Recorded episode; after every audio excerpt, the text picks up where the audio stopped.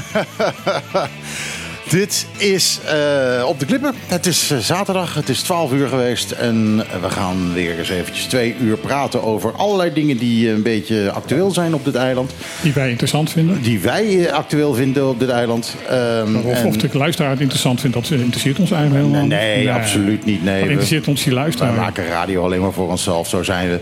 Uh, het, er, is, er is weer een boel gebeurd. en er staat een boel te gebeuren. En daar gaan we het over hebben in dit programma. Uh, natuurlijk gelardeerd met muziek, zowel oud als supernieuw. Uh, we hebben een speciale tafelgast, uh, natuurlijk. Daar zijn we erg blij mee. We zijn heel blij met deze. Dit is uh, iemand die ook een beetje kritisch is naar wat er zoal gebeurt ja, op het eiland. Ja, en dat is heel fijn. En ik noem hem Harald Linkels. Ja. Hi Harald. Goedemorgen. hi. Uh, dus uh, nou ja, dit is, dit, is een, dit is een keihard team. We gaan, dit is maar, ja, als, je, oh, als je vandaag de gast bent hier, oh, nou, dan, oh, oh, oh, dan wordt het zweten. Dan, dan wordt het echt krijgen, zweten. Dan, dan is niet het warme weer dat je gaat zweten, maar gewoon door ons. Ja, nou, goed. boel nieuws dus. oh, is het einde alweer? Ja, oh, dit was het weer. Gaan we het zo meteen over hebben. Mega FM 101.1.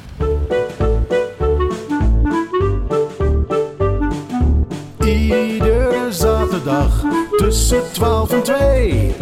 Live met Michiel en Martijn. Wat een feest! Dit is op de klippen. 901.1.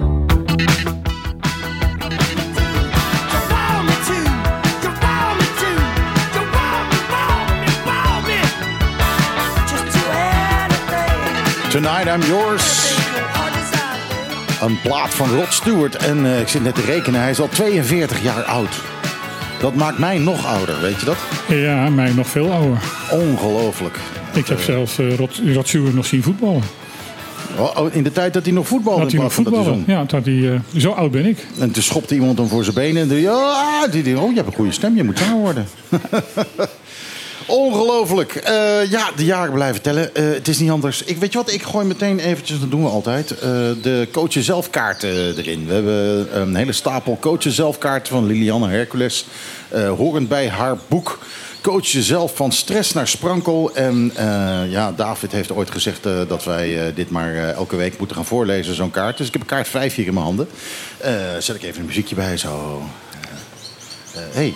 ja, beter. We hadden hem al bij zacht gezet. Ja, deze kaarten laten je beseffen dat je iedere dag wonderen mag ervaren. De kaarten moedigen je aan om een positieve stem in jezelf te ontwikkelen. En jij kunt met gemak boodschappen ontvangen die voor jou zijn bedoeld. Maak je eigen leven wonderlijk. Kaart nummer 5 zegt: Ik geloof in wonderen. Ik zie dagelijks wonderen in mijn leven. Toeval bestaat niet. Deze kaarten die staan wel eventjes, ik wil die spreken voor zich. Hè? Dit is niet per se mijn mening hier. Toeval bestaat niet. Ik zie synchroniciteit in ontmoetingen en gebeurtenissen. Ik ervaar dat alles mogelijk is. Als ik me iets kan voorstellen, is, er, uh, is het er al in een andere dimensie. Dat is ook de kracht van wonderen. Een wonder is ook een herstelde relatie. Een verzoening met iemand. Of een verzoening met hoe dingen zijn gegaan. Vandaag verzoen ik mij met al wat is en met al wie is. Ik let er bewust op of ik een teken of wonder zie. Vandaag loop ik het pad van de dag. Dat was hem voor vandaag. Uh, kaart nummer 5 was dat. Uh, en uh, nou ja, de kaarten en het boek zijn verkrijgbaar in de betere boekhandel.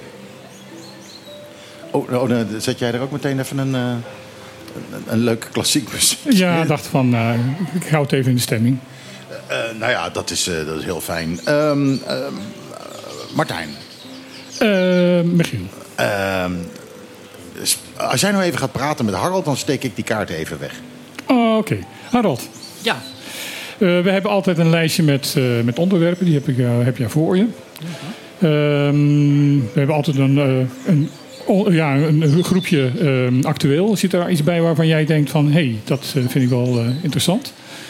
Uh, nou, ik denk dat we wel over iets kunnen hebben. Uh, jij zit in die pressiegroep voor de, de, Texas. Ja, klopt. En de, jullie hebben, deze week hebben jullie een uh, persbericht laten uitgaan van dat je vindt van jongens leuk voor die, die, die, die tourist uh, entry tax. Ja, ja het, is, het is een beetje een, visitor een, entry tax. Kom, kom wat dichter bij je microfoon alsjeblieft. Ja, oh, oké. Okay.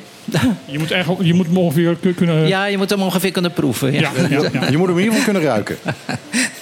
Ja, nee, eh, het is een beetje een rommeltje geworden met die, eh die tourism tax. En ehm, ja, wat, wat, wat ons daar, want het is eigenlijk een pressiegroep, ik ben het niet eh, alleen. Wat ons daar met name aan ergert, is dat niemand daar meer verantwoordelijkheid voor neemt. Op een gegeven moment is eigenlijk initiatief geweest van een voormalige gedeputeerde, althans toen gedeputeerde van Economie en Toerisme, Henny Tielman. Die is met dat plan gekomen. Daar is door een aantal ja, geleerde heren zeg maar, een plan bedacht om te zorgen dat er zoveel mogelijk binnenkomt aan tourism tax en dat er zo weinig mogelijk ontdoken kan worden. En dat was natuurlijk altijd een beetje het, eh, het probleem met eh, de logeergastenbelasting en met de car rental tax. Je moet het ook controleren. Dus eh, het idee van, nou ja, als je iedereen gewoon laat betalen die binnenkomt, dat, dat is op zich niet zo'n gek idee. Alleen, er, er lag een vrij uitgebreid eh, voorstel op tafel. eh, waarbij mensen 50 dollar zouden betalen. En dat zou, Per jaar, hè? eh, per jaar. En dat zou dus eenmalig zijn. Zouden mensen een QR-code krijgen en die zou dan een jaar geldig zijn. Maar toen kwam het verhaal in de Eilandse Raad. En eh, ja, toen gingen de politici eigenlijk een beetje tegen elkaar opbieden. Dus de ene zei van, nou, het moet geen 50 zijn, het moet 75 zijn eh, per keer. En, of eh, het moet 75 dollar zijn. De ander zei, nee, het moet niet voor een jaar zijn. Het moet elke keer zijn dat mensen binnenkomen. Dus zo gezegd, zo beetje, gedaan. men- men werd een beetje greedy. Ja, ik, ik, ik denk eh, greedy of men wou niet voor elkaar onderdoen. Daar komt het een beetje op neer. Ehm, en ja, zo, zo is die verordening aangenomen. Maar ook met de afspraak dat die geëvalueerd zou worden. En dat naar aanleiding van de evaluatie dan eh, aanpassingen doorgevoerd zouden worden. Alleen, nou, er is een eerste poging geweest voor die eh, aanpassing of die evaluatie. Dat vond de eilandraad niet goed genoeg. Dus eh, Wat vonden ze er niet goed genoeg aan? ja, ze vonden het niet goed genoeg gedocumenteerd. Dus ze wilden daar meer cijfers bij hebben. Tenminste, dat is wat ik ervan heb begrepen. Eh, maar dan denk ik van ja, dat is allemaal leuk en aardig. Maar nu zitten we met die tekst. We zijn 13 maanden verder. Eh, Er zijn dus heel veel mensen zijn er ontevreden over. Heel veel mensen zijn er ontevreden over. Het is eigenlijk gewoon. eh, de- Kijk, wat, wat, wat ons eraan aan stoort is een aantal dingen. Ten eerste dat de politiek zelf geen verantwoordelijkheid ervoor neemt. Ik bedoel, het is nou een keer ingevoerd, dus nou ja, dan is het maar zo. Ook al heeft het negatieve consequenties. Betekent onder meer dat mensen die op dit eiland geboren zijn 75 dollar moeten betalen om binnen te komen. Als ze toevallig eh, buiten de Nederlands-Caribische eilanden Als, en als ze niet studeren. Want eh, studenten die krijgen wel Ja, korting. studenten krijgen dan een soort van, eh, van, van ontheffing eh, per brief van tevoren. Maar het, het, het is gewoon een rare gang van zaken. En ook ja, die, die, die reactie nu van de gedeputeerden van ja, het wordt grondig geëvalueerd. Ja, ik vind dat niet. Niet echt afdoende. Ik bedoel, er wordt niet, niets concreets gezegd. Wanneer is de evaluatie dan klaar? Wanneer gaat het worden aangeboden aan de Eilandsraad? Dus, en het mooiste is nog dat het, bestuurscollege zelf eh, al in november van het afgelopen jaar heeft gezegd: van nou, die, eh, die wet heeft een aantal onvolkomenheden, die heeft een aantal onbedoelde effecten. Wij willen dat gaan veranderen. Dus ik bedoel, met veel fanfare aangekondigd je- dat je het gaat veranderen. En vervolgens gebeurt het niet. En dan zegt het bestuurscollege de hele tijd van ja, maar het is de Eilandsraad. De Eilandsraad wil het niet. Nou, en dat vind ik het tweede argument wat nergens op slaat. Want ik bedoel, je had voor de verkiezing had je een coalitie die steunde op vijf eilandsraadsleden van NPB en UPB. Na de verkiezingen heb je die. En dan denk ik van, nou ja, kun je nou niet met elkaar tot zaken komen? Ik bedoel, ik snap Nou ja, plus- dualisme en alles, maar. Maar plus dat eh, de Eilandsraad geeft aan van jongens, wat je zegt, eh, niet, niet goed gedocumenteerd of het is niet uitgebreid genoeg. Eh, dat is een correctie van de Eilandsraad. Daar moet je als bestuurscollege dan zeggen, oké, dan moeten we het dus beter doen. Ja, maar goed, wat ik een beetje zie is van Hennison Tielman is van positie veranderd. Die is nou gedeputeerde van infrastructuur. Dus die wast zijn handen in onschuld. Daar eh, komt het een beetje op neer. En eh zegt van nou, het is nu het pakje aan van eh, gedeputeerde Jolinda Kranen. Uh, maar, maar wat ik het meest pijnlijke vind eigenlijk aan, aan die hele toerismetax... is dat degene die vroeger niks betaalde, opeens heel veel betalen. Want bijvoorbeeld als iemand uh, vier, vijf keer uh, per jaar het eiland binnenkomt... dan betaalt hij vier, vijf keer per jaar die 75 dollar...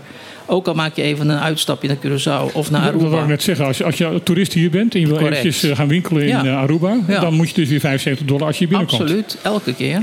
Ja. Dat is bizar. Het is bizar. En zeker omdat die groep vroeger niks betaalde. En ik ben er prima mee eens. Een heleboel mensen zijn daarmee eens dat er best wel iets betaald Mhm. mag worden. Als jij hier als toerist binnenkomt of jij komt bij je familie logeren. Maar die mensen betaalden vroeger wel niks. En die betalen nu opeens een heleboel.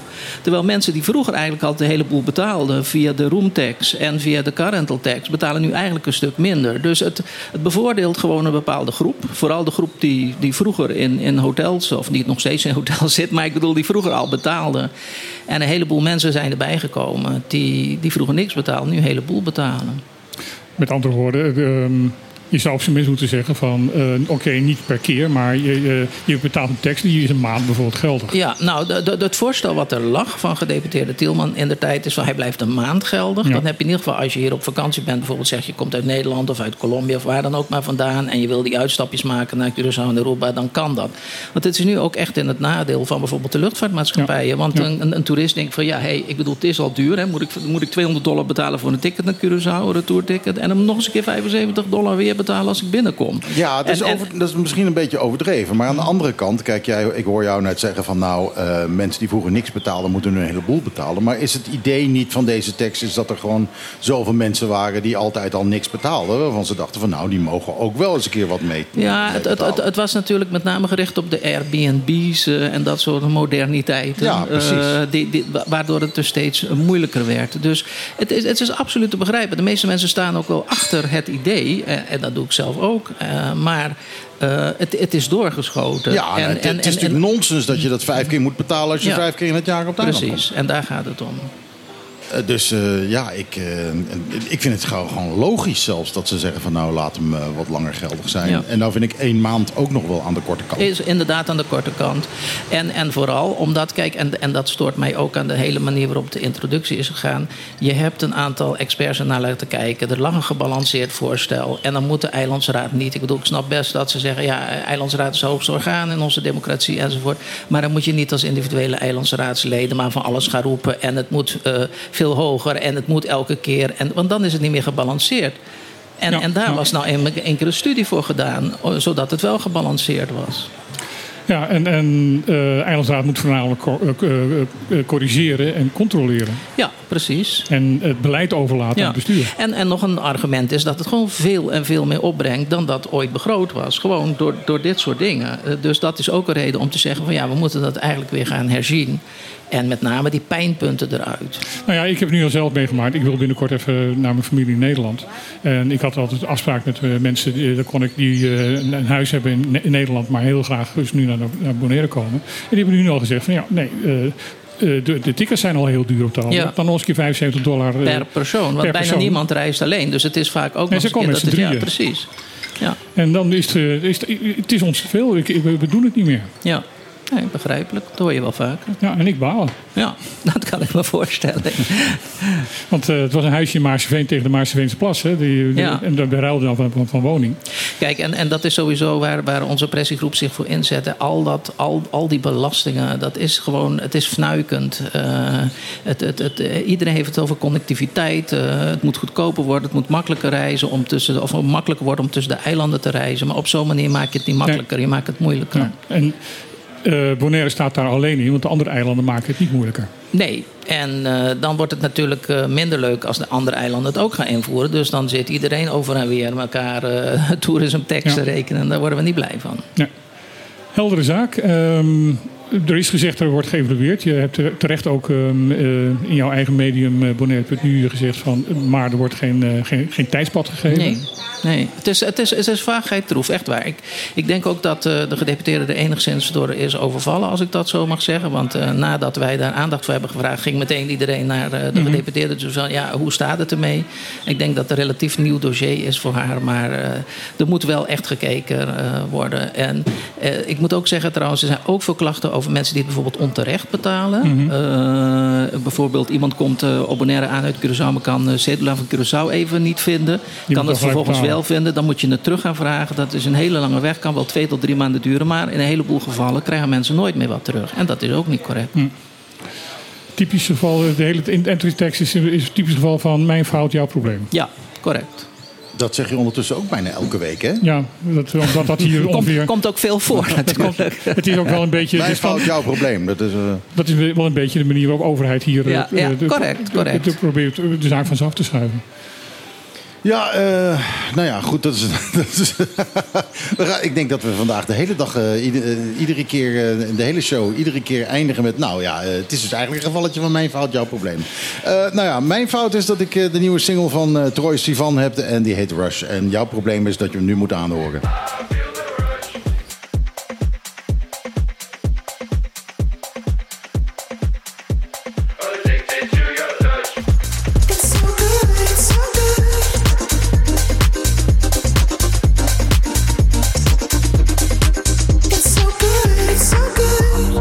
En opeens is hij afgelopen. Uh, Troy Sivan met Rush. En die is te vinden in de Nederlandse top 40. Nieuw deze week. Uh, aan tafel zijn aangeschoven Erik en Fatima. Uh, Fatima, Fatima? Fatima. Fatima. Uh, en zij zijn van het Terramar Museum.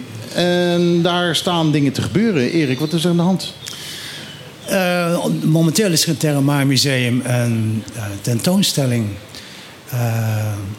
die verband houdt met ons uh, programma over het slavernijverleden. Ja, dat is een, uh, best wel een omstreden onderwerp. Uh, veel lokalen hebben daar een beetje hun eigen idee over. En als dan opeens allerlei historici daar andere dingen over roepen, dan kunnen ze daar heel agressief op reageren. Dat hebben Kees Lukhart en, sorry, Cees Lukhart en Boy Antoine met hun boek over de zoutgeschiedenis zout. hebben gemerkt. Ja. Ehm, hoe is dat bij jullie gegaan? Ja, wij waren daar in principe ook wel bang voor.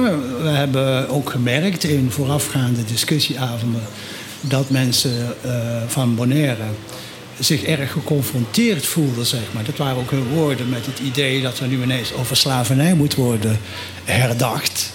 Men is daar niet uh, de hele dag mee bezig eigenlijk hier. Het is een behoefte van Nederland.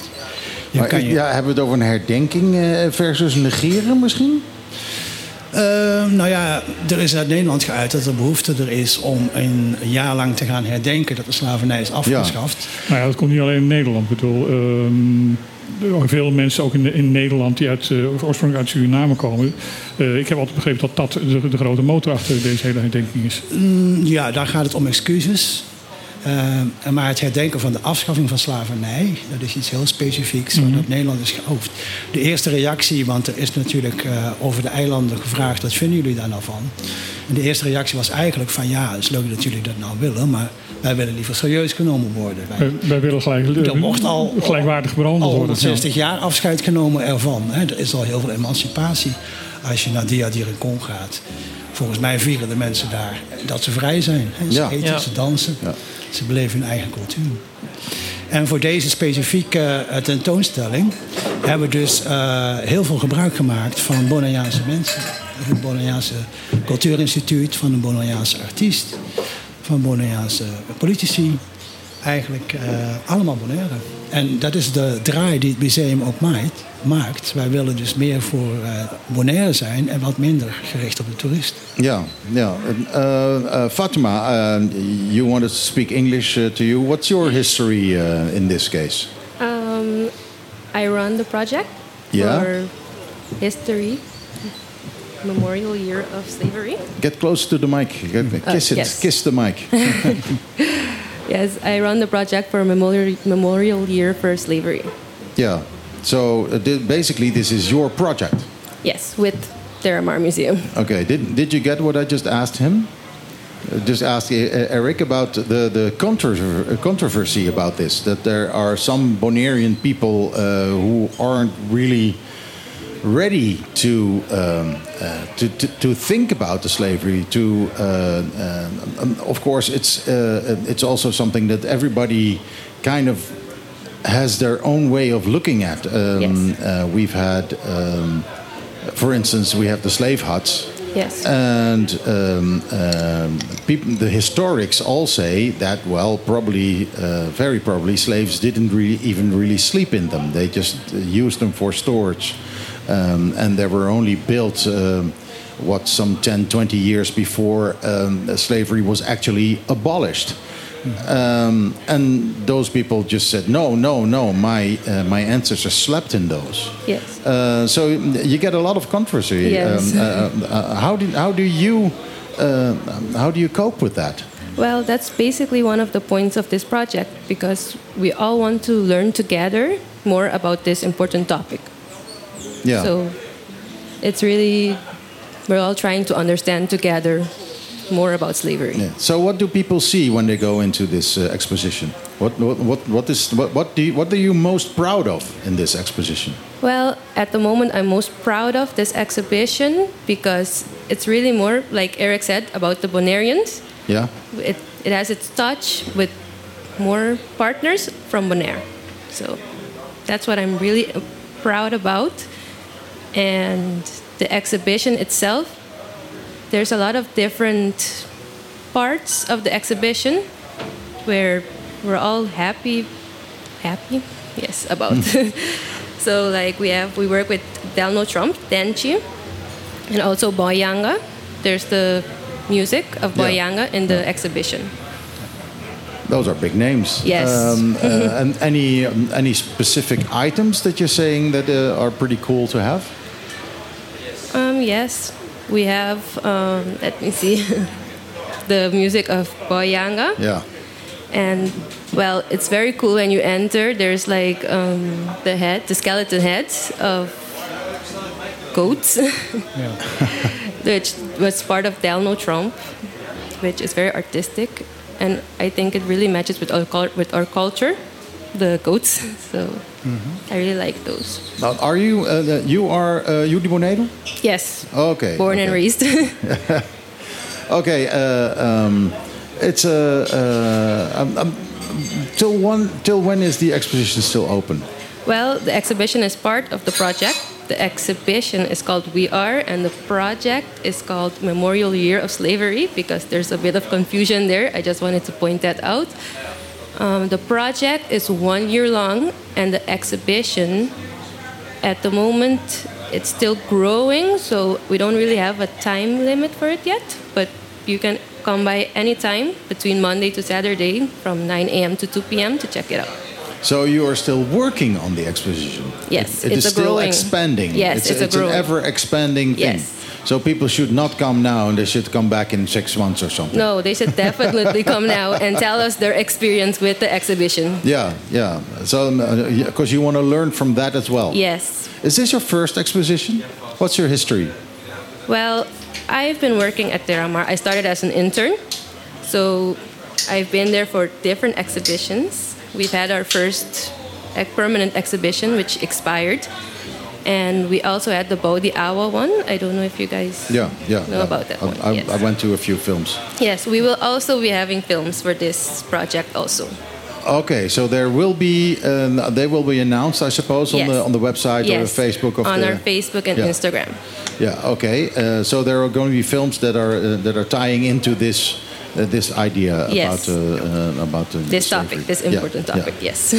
Very important. Uh, what is your idea about people who? Uh, um, uh, um, I've seen, and actually, I've had some uh, conversations about this.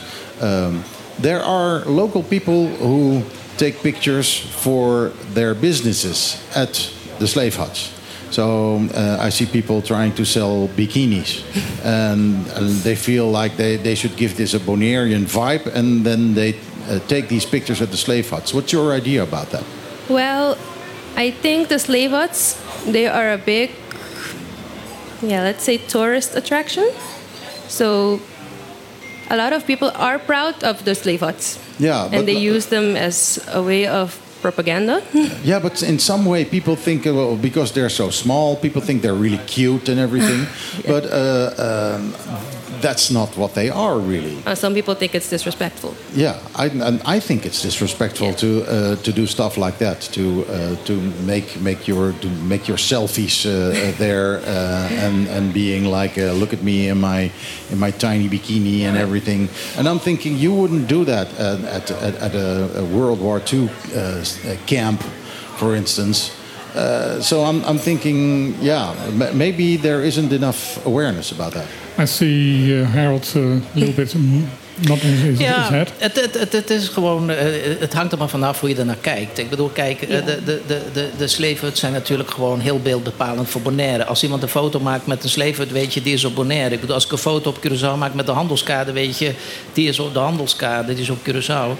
Ehm, ik denk dat veel mensen, en dat is een beetje ook wat je in je intro eh, zei, van hè, sommige mensen vinden het controversieel. Ik heb inderdaad het gevoel dat heel veel mensen op het eiland helemaal niet zo bezig zijn met dat slavernij verleden. En degene die zo uit, uh, moet je dat zeggen, uh, heel erg kritisch zijn. Ik heb soms ook wel een beetje het gevoel dat dat een, een, een groepje is zonder mensen weg te willen zetten hoor. Maar die daar heel erg militant mee bezig is. Nou, ik vind, ik vind niet dat je ermee bezig hoeft te zijn per se, maar wel dat je bewust moet zijn van ja, wat absoluut, het is en waar het voor staat. Ja, ab absoluut. Maar laten we even met z'n allen eens zijn van de, het gelijktrekken van de rechten hier met Nederland is de beste manier om de slavernij te herdenken. Ja, dat ben ik absoluut met je eens. Ja, ben ik ook met je eens. Ja. Ik denk ook, wij hebben bewust gezegd... Uh, slavernij is maar een gedeelte van het verhaal. Het gaat meer om de koloniale, koloniale tijd. Ja. Ja. Dat je dus als continent, waar Nederland deel van uitmaakte... gewoon op een gegeven moment besluit... we, ja, we, we bewapenen ons, we gaan de boel kapen ergens anders. We gaan het kapen en we gaan er mensen neerzetten om daar voor ons te werken. En uh, we gaan daar profijt van trekken en winst uitmaken. En als onderdeel daarvan heb je die slaventijd ook gehad. Maar ja, de rest, uh, dat is eigenlijk meer, denk ik ook, waar mensen excuses voor vragen. En als je naar die houding kijkt, in feite is die nog steeds hetzelfde. Dat wordt ook wel eens gezegd. Hè, aan die superioriteitsgevoel van, ja, wij hebben daar ideeën over. Uh, die moeten jullie vooral uh, tot je nemen. Ja, dat koloniale denken bestaat inderdaad nog steeds. Dat, maar is, de, ook, de... dat is ook bij, bij deze tentoonstelling. Ja. Bijvoorbeeld als je naar de subsidiejaarvraag kijkt... want dat is het enige waar ik iets over kan zeggen... dat is gebonden aan een aantal effecten. Je moest een keuze maken aan de thema's die je wil behandelen. En dan krijg je daar... Waar heb je subsidie aangevraagd? Bij Fonds voor Cultuurparticipatie. En dat is een wettelijke regeling geweest. Dus dat staat in de staatscourant. Mhm. Dus mijn Nederland heeft echt 100% zekerheid willen hebben over wat gebeurt er met het geld wat wij voor die herdenking vrijmaken. Wat, wat waren de voorwaarden waar je moest voldoen? Je moest aan, in ons geval aan drie uh, effecten nastreven op, op je bezoekers. En daar hebben we lang over gedebatteerd welke we acceptabel vonden. Want we hebben degene laten afvallen uh, die een beetje roken naar je moet uh, vrede krijgen met het verleden of je moet genezen van iets waardoor je minder bent. Want wij vonden eigenlijk dat de geschiedenis niet een ziekte is waarvan je moet genezen. Punt 1 en punt 2, je bent uh, een museum om dingen te laten zien, niet om te laten zien. Ik vind ook dat je, dat is ook wat uh, Fatima heeft willen zeggen, van je, het zijn belevenisruimtes. Er staat geen voorgeschreven verhaal van. Maar, maar als, inderdaad, als, als het op dit moment zo is van dat de maatschappij er nog niet naartoe is om te genezen, dan moet je dat het museum ook laten zien. Ja, wij, wij, wij benadrukken de sociale rol van een museum. Ja. ja, wij vinden ook dat mensen elkaar daar moeten kunnen ontmoeten. Ik vind dat daar niet hoort te staan uh, welke opvatting je moet hebben over een bepaald nee. feit. Je ziet het feit. Je kan daar verschillend over denken. Je mag daar zelf je eigen conclusie ja, aan trekken. Precies. En die maar dat, dat in feite bij de, de subsidievoorwaarden werd er dus in feite al gezegd van dat je dus een bepaalde mening moest hebben. Je moest bepaalde effecten nastreven met het, bij het publiek. Ja. Wauw. Ja, dat klinkt een beetje vreemd. En maar dat is een voorwaarde. Dat is een voorwaarde. Daar heb je ook voor getekend. Dat staat ook in de toekenningsbrief. Dus uh, die context. Uh, ja, ik wil daar nou niet de nadruk op leggen dat dat nou zo aan deze hele. Nee, maar het zijn wel de dingen, waar jullie tegenaan gelopen zijn. Dat is waar je tegenaan ja. loopt. Nou, wat wel interessant is ook hoe je dat dan vervolgens gaat beoordelen. Of, of je dan aan die criteria voldaan exact, hebt. Hè? Want exact. je kunt dus wel uh, hele ver, verdraven, hoogdravende doelen hebben daarin. Maar wordt dat dan bereikt? Hè? Dus dat is. Uh, Daar moeten we ook over een, een, een, een moeilijkheid op zich. Ja. Nee, maar ook de voorwaarden van het moet genezend zijn en je moet Ja. vrede hebben met het verleden. Dat is in het voordeel van Nederland. Misschien is dat helemaal niet in het voordeel van Bonaire. Nee, Die hebben we dan ook geschrapt, hè? eh, Zeker weten. Die dat hebben dus ook niet, na, niet geaccepteerd. Nee. Ja. Nee. nee, ik wil ook niet zeggen we hebben deze effecten wel geaccepteerd. Want ja, dan lijkt het net alsof het ons daar volledig om gaat. Terwijl het in feite, uh, ja, het is de aanleiding dat je dit kan organiseren. Daar zijn we heel blij mee dat dat kan. Het is ook gebleken hè, uit een grote hoeveelheid bezoekers dat mensen het appreciëren. Uh, maar de manier waarop het hebben vormgegeven is heel open. En wij vangen dus, wij gaan de geluiden opvangen die eruit komen. Wij gaan debatavonden daarvoor hebben. Dat zijn die uh, cafés. Uh, uitzenden. En daar rapporteren we over terug naar het fonds. En dat kan die kant op gaan die gewenst is. Dat zou ook een andere kant op kunnen gaan. Je zegt nu van we gaan die avonden en cafés. Vertel, vertel wat, wat, wat, wat houdt dat in? Um, ja, we hebben, ik weet niet hoe die cafés precies heten. We hebben artscafés, geloof ik, en nog eentje. Perhaps Fatima knows the name, but... Ja, maar het werkt de beat. Dus. Oké, okay, ja. hoor het niet heel goed. Maar wat, wat, je eigenlijk hebt is dat je een discussieavond hebt ja. op Terma. En daar is de televisie bij, er, de CTV. Er, er, is, er zijn cafés. Er...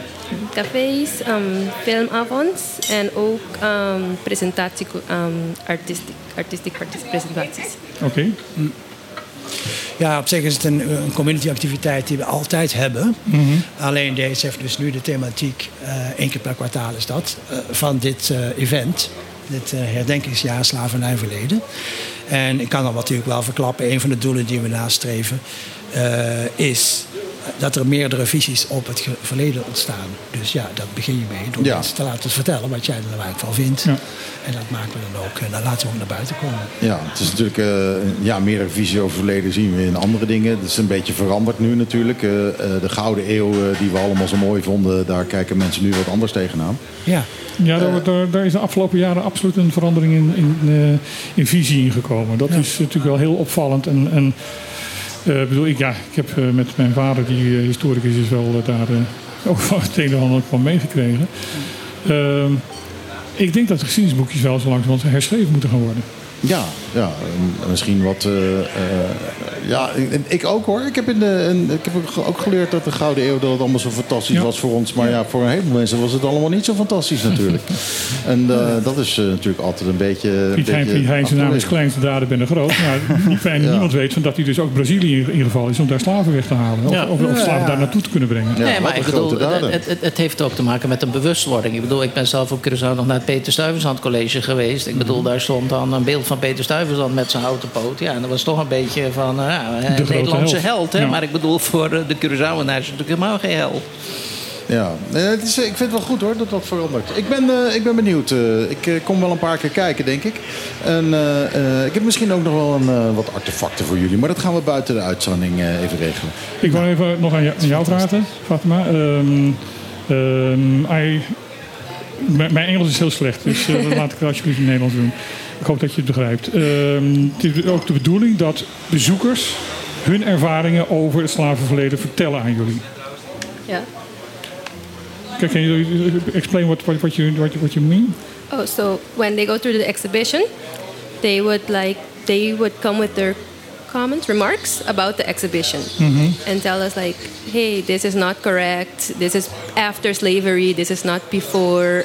And we take all that feedback and we want to we want to but, but also uh, uh, this is the history of our grandmother grand grandmother yes. Um, yes. we want you guys to tell it correctly mm-hmm. and our job is to make the exhibition correctly better we mm. want to make it better with feedbacks okay it's interactive yes it's very interactive yes It's like the slave houses you had earlier. Mm-hmm. There are multiple interpretations about what people did over there. Hmm. That's Yeah. strange, don't you think so? Ja, het we is can tell over 400 years, we can tell exactly how many goats and cows there were here because they were taxed and they were counted. But we can't say a lot about the, lo- the, the life and the destiny of the people that were enslaved. Ja. It is Nou ja, ehm, eh, Ruud Stelten is daarmee bezig momenteel. Ehm, die was hier, eh, wat is het, vorige week, we- twee weken geleden... met een hele groep studenten eh, om te kijken wat hij kon terugvinden... bij Red Slave en White Slave. Eh, heeft met die groep, ik moet nog eventjes contact met hem opnemen... wat hij verder nog allemaal heeft gevonden. Maar ze hebben onder andere een aantal nieuwe ankers ontdekt... die op grote diepte, onder, meer dan 100 meter onder water liggen... Ehm, en eh, ja, er is, er is natuurlijk nog een heleboel andere spul te vinden. Als jij gaat, de meeste mensen weten het niet, maar als je gaat duiken bij, eh, bij de Zoutpier bijvoorbeeld. Aan de linkerkant van de Zoutpier ligt het vol met stenen. En dat zijn allemaal oude ballaststenen van, eh, van de zoutschepen die kwamen. Die gooiden dat ballast eruit en die, die vervingen dat door zout. Maar ook wat, wat, wat vertelde hier van, van het boek, dat vond ik heel interessant. Die zei van ja, we hebben altijd gedacht dat hier heel weinig kinderen waren. En dat blijkt niet waar te zijn. Kinderen werden niet als kinderen geteld, maar twee kinderen was één volwassene. Ja. Nou ja, ik, ik, dat vind ik persoonlijk dan de grote meerwaarde ook van de discussie die ontstaan is naar aanleiding van het boek van Lukhart en Antoine. Is, ik bedoel, kijk, eh, het gaat er niet om wie gelijk heeft. Het gaat er gewoon van mensen dragen allemaal een stukje informatie bij. En er sta, ontstaat een breder beeld en een breder begrip dan, dan we vooraf hadden. Want ik, inderdaad is er best wel eh, weinig bekend. ik bedoel, in de, eh, algemeen bekend van ja, wat is nou precies de historie? Hoe zijn de dingen nou precies gegaan? Uh, en dat, uh, dat vind ik het interessante eraan. Dat uh, ja, door erover te hebben, praten, discussiëren, we met z'n allen een stukje wijzer worden over dat stuk van de geschiedenis. Ja, daarom is dat boek ook zo'n belangrijk standaard, standaardwerk. En ja. ook dus de, de, de, de, de exposities bij jullie. Ja. Ja. ja, er is ook volop ruimte om je gedachten achter te laten in het museum. En niet alleen mondeling, maar ook schriftelijk. Er zijn ja. overal. In feite moet de geschiedenis nog over de slavenverleden moet nog geschreven worden, want er is nooit wat over opgeschreven? Uh, we hebben een heel jaar, hè? dus we, we beginnen hiermee. En we gaan kijken wat er boven water komt. Ja, nog optimistisch. Ja. Nou ja. ja. Ja, Nee, maar goed, dat is natuurlijk denk ik voor jullie als museum een mooie inderdaad, inter, uh, de interpretatie die jullie hebben genomen. Van we gaan niet herdenken. Nee, we gaan proberen eindelijk eens keer vast te leggen wat het, nou, wat is het dan? Wat is allemaal geweest. Ja, ja. ja dat vonden wij wel, ja. Ik denk ook dat daar, daar de behoefte ligt. Ja. Ik vind het ook heel goed hoor, dat, uh, dat, het, dat het breder wordt getrokken. Uh, dat je ook uh, overgeleverde verhalen van overgrootouders en dergelijke... dat je die eraan toe kunt gaan voegen straks. Om, om er inderdaad een, een, een beter, compleet beeld van te krijgen. Ik denk dat het belangrijk is. Juist omdat we zo verschrikkelijk weinig weten. Het is belangrijk, maar het is ook... It's, it's, it's, it's in our face. Ja. Uh, we kijken er elke dag naar. En, en, dat is ook wat ik bedoel. Je hoeft het niet altijd over te hebben. Maar wees er bewust van. Dat zo verschrikkelijk, zo verschrikkelijk veel op dit eiland daar deel van uitmaakt dat het nog steeds in de cultuur zit. Uh, vind ik heel belangrijk. Waarop toch wil Nou ja, wat ik erover wil zeggen is dat het best heel complex is. Want ja, als je met uh, veel Bonaireanen praat, zegt ze bijvoorbeeld... maar wij stammen niet af van de slaven. Wij stammen af van de, uh, de oorspronkelijke bewoners. En dat zijn Indianen. Dus ik bedoel, daar moet je denk ik ook voor oppassen... Dat, niet, dat je niet zonder meer zegt van ja, iedereen stamt van de, van de slaven... of van de slaventijd af. Want dat is ook helemaal niet zo. En dan, als je het hebt over de echt oorspronkelijke bewoners van deze eilanden... Dat waren Indianen. precies. Ja, maar de dus- Indianen zijn 50 jaar lang helemaal niet op het eiland geweest. Die zijn meegenomen naar Hispaniola. En die zijn uh, pas na, na ruim 50 jaar zijn die terug op het eiland gezet. Dat, dat, waren niet eens de originele Indianen. dat, dat kun je wel zeggen. Maar ik bedoel, als je bijvoorbeeld kijkt naar een wijk als Nordisalia... Daar, daar beroepen mensen zich op het feit dat wij zijn afstammelingen van Indianen. En als je inderdaad ook kijkt naar de mensen... dan zie je ook dat de mensen die trekken hebben. Kijk, waar ze vandaan komen... of het dan de echte oorspronkelijke bewoners waren van de eilanden... dat weet ik niet. Maar zijn, het maakt wel een onderdeel uit van de cultuur. En mensen zijn er ook trots op. maar dat kan dus niet. Want er zijn twee generaties overheen gegaan voordat die Indianen terugkwamen hier. Dus, ja, maar, maar, dus maar je kunt niet tegen mensen zeggen: ja, je mag niet trots zijn op je roots als mensen dat zo ervaren. Dus daarom zeg ik: het is, het is best een, een complexe materie. Het is wel leuk. De Terramar mensen zitten nu met een dikke grijns uh, te, te, luisteren. Ja, die, dat zijn dezelfde discussies die wij dit, dit zijn, ja, maar dit zijn de discussies. Maar ook die gevoerd moeten worden. Ja, maar ik heb wel gehoord dat Indianen ook slaven van heeft gemaakt. Dus, ja, ja. Nou, die, die, die, waren ook niet zeker zo. Dat was zeker zo. Ze werden, uh, nadat uh, eerst alle Indianen hier zijn weggehaald en naar Hispaniola zijn gebracht, zijn ze op een gegeven moment teruggebracht. Omdat ja, die, die Indiaanse slaven ja, die waren niet zo, zo sterk als de, als de zwarte slaven.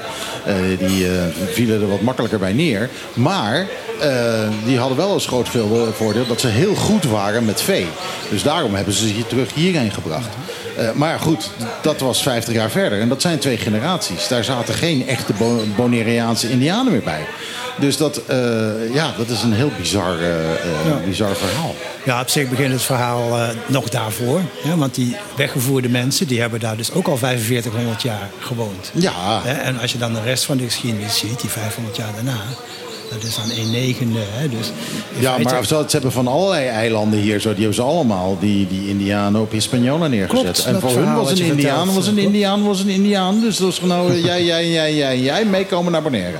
En klaar. Ja, maar je zou kunnen zeggen dat dit van nature een Indiaans eiland is. Ja. En daar komt dat gevoel denk ik vandaan waar mijn buurman het over men, heeft. Men is er trots op. Ik bedoel... Uh, en dat mag. Het, het, valt, ja, het is gewoon een deel van de, de cultuur of de Bonaireaanse ja. identiteit. We hebben dus ook als onderdeel in de collectie uh, archeologische voorwerpen. Die zijn dus boven water gehaald, of boven de grond eigenlijk, uh, toen, bij de nieuwbouw van uh, de SGB, ja. Kaya Corona. Daar zijn toen een aantal studies geweest. Als je dan dus eigenlijk dat leest, dan besef je dat je loopt over de graven van Indianen. Die echt eh, 80 centimeter onder je voeten. Daar zijn dorpen, daar zijn uh, bewijzen van wat ze gedaan hebben, hoe ze geleefd hebben. Dus ik kan me voorstellen dat je je verbondenheid daarmee voelt. Ja. In de volgende manier.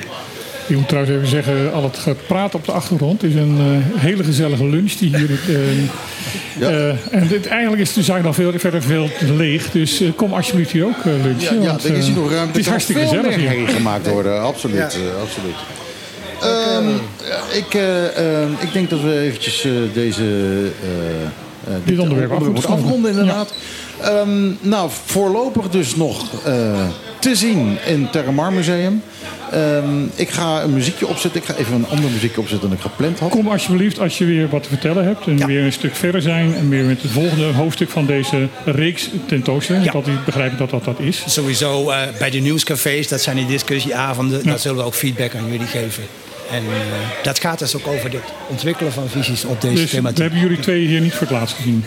Nee, als het goed is niet. Oké, heel Of misschien hebben jullie liever Jude, maar eh, wij Nee, vinden nee, het ook nee, leuk. nee, wij vinden het fantastisch dat je... Nee, het is, eh, het is eh, heel leuk. Jullie- Termar is meer dan alleen Jude. We zijn met z'n vieren. Gelukkig Ja. maar. Oké, dankjewel.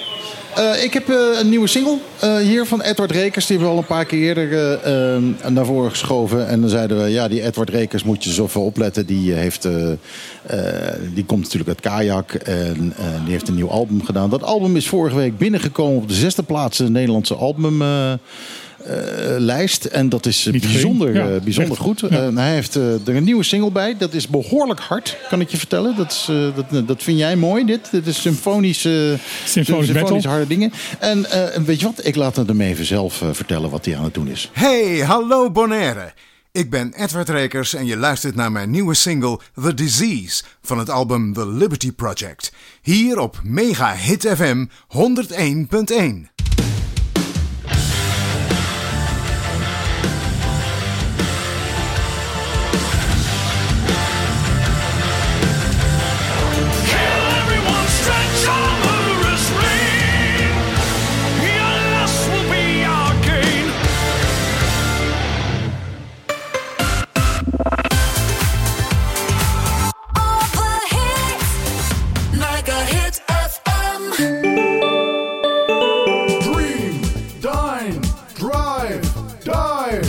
Bonaire. Een klein intiem resort met een no-nonsense vibe. Op loopafstand van Centrum Kralendijk aan de Kaya Dialma 11. De ideale uitvalsbasis om Bonaire te verkennen. Kijk voor meer info op de socials of op thehutbonaire.com.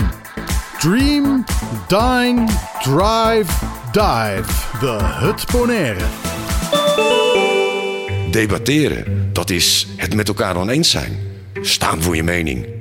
Maar respect hebben voor elkaar en samen zoeken naar de waarheid. Zaken die onverbrekelijk verbonden zijn met het fenomeen dat wij democratie noemen.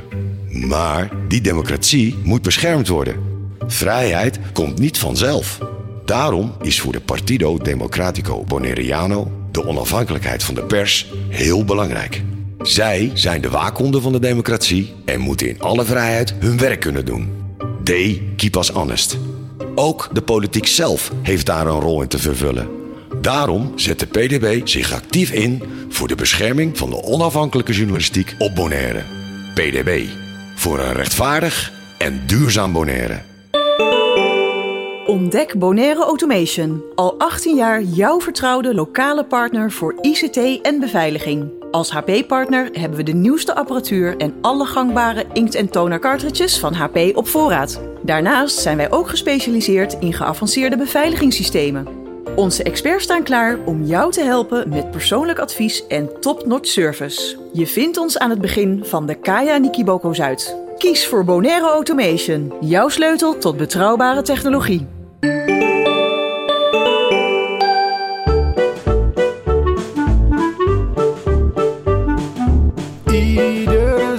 Zaterdag tussen 12 en 2. Live met Michiel en Martijn. Wat een feest! Dit is op de klippen. Mega 101.1. En dat was ons reclameblokje. En Mooi, hè? boodschappen doen. Ja.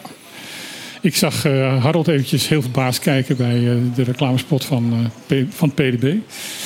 Eh, ja, we hebben alle politieke partijen hebben we aangeboden om dat, eh, eh, zo'n blokje hier bij ons in, in het programma te doen. Ja. En PDB is de enige die het uiteindelijk gedaan heeft. Nou ja, precies. Ik bedoel, het, het verbaast me in die zin niet dat ik de PDB wat dat betreft best wel een consistente partij vind. Die inderdaad altijd eh, over zich ook wel hard maakt voor, eh, voor vrije pers en, en de rol van de pers. En, Mhm. eh, dus dat vind ik wel mooi, maar ik ken hem nog niet.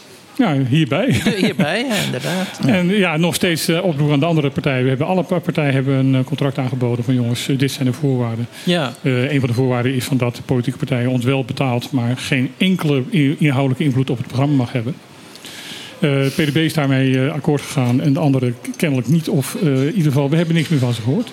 En dat vind ik jammer. Vind ik echt jammer. Ik vind het er overigens wel een belangrijk onderwerp. Eh, Absoluut. wij proberen iedere keer proberen we ook eh, mensen aan de tafel te krijgen. En eh, dat wil nog wel eens een keer niet lukken. Eh, we proberen nu al twee weken de eh korpschef van de politie hier te De, krijgen. de nieuwe korpschef eh, Braaf, ja. En eh, dat lukt nog niet zo erg. Eh, eh, RCN Communicatie eh, ligt een beetje dwars. En dat hebben we natuurlijk al vaker gehad, ook met, eh met, Met de vorige korpschef hadden we dat precies hetzelfde. Ehm, eh, en dan denk je, ja, RCN Communicatie, eh, we willen wel graag communiceren dan graag. Nou ja, wat, wat ik voor de uitzending al tegen Harold net even zei. Van Nina de Heijer, voormalig gedeputeerde, die nu het hoofd OCW is. Eh, toen ze gedeputeerde was, was het gewoon haar even appen. En, dan kwam ze hier gewoon langs wandelen. Of, of, of ze kwam spontaan langs wandelen. Dat gebeurde ook regelmatig.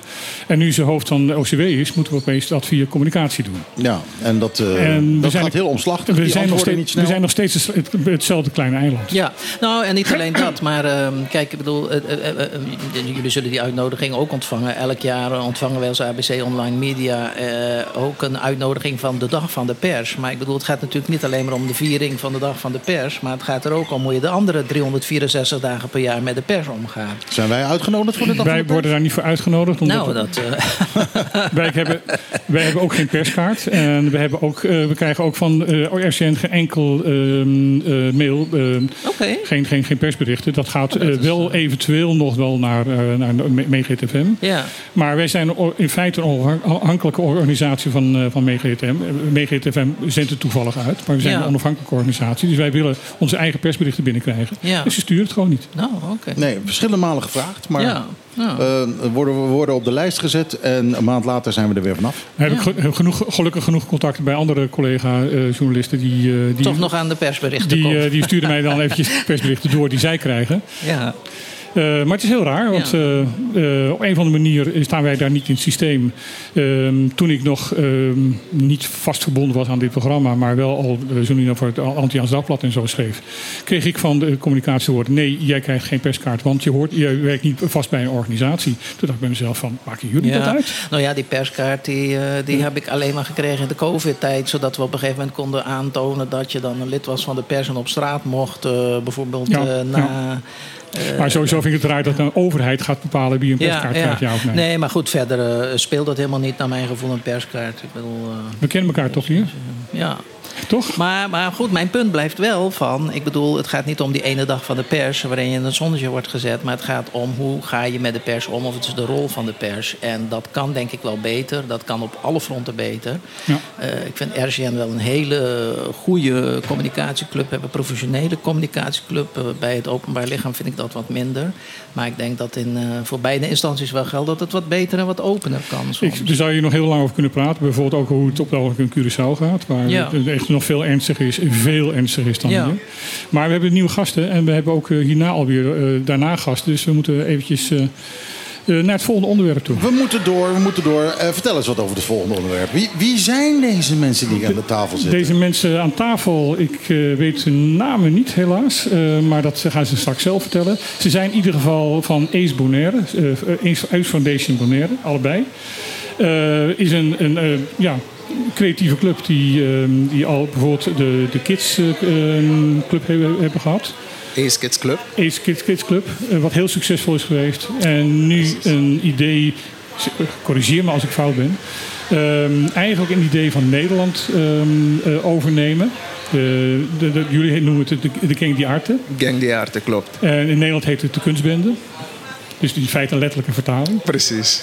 Ehm, in zin, eh, waar bij- bij jongeren tussen de 13 en 19 jaar de kans krijgen om eh, hun creativiteit eh, te ontwikkelen. Precies. ehm, Stel je eerst even zelf voor. Mijn naam is Yassir Grasman. Ik heb mijn collega hier samen met mij. Mijn naam is Zoe Bernardina. Welkom, welkom. Ja, we zijn eh, beide werkzaam bij ACE Foundation. ACE staat voor Art Culture Education Foundation. En eh, we hebben eigenlijk twee projecten dat we nu eh, gelanceerd hebben. Eentje is net als je net zei, eh, Gang di Arte Bonaire. Dat eh, nemen we de idee over inderdaad van eh kunstbanden Nederland. Die al eh, 30 jaar eh, bezig zijn. Heel succesvol. Heel succesvol met het ontwikkelen van jonge artiesten op Ja, ik ben er Nederland. in Nederland bij betrokken geweest. Dus ik, een fantastisch, fantastisch project. Precies. En dus we gaan ook hier van start. We beginnen met vier workshops voor jongeren van 13 tot 19. De vier workshops zijn een DJ-workshops, MC-workshops, eh, dans en ook eh, content creation. Content creation eh, voor mensen die dat niet begrijpen. Ja, dat is een beetje meer eh, influencer. Dus eh, we gaan hun eh, eh, leren hoe ze met, kwali- met kwaliteit content kunnen maken voor eh, social media.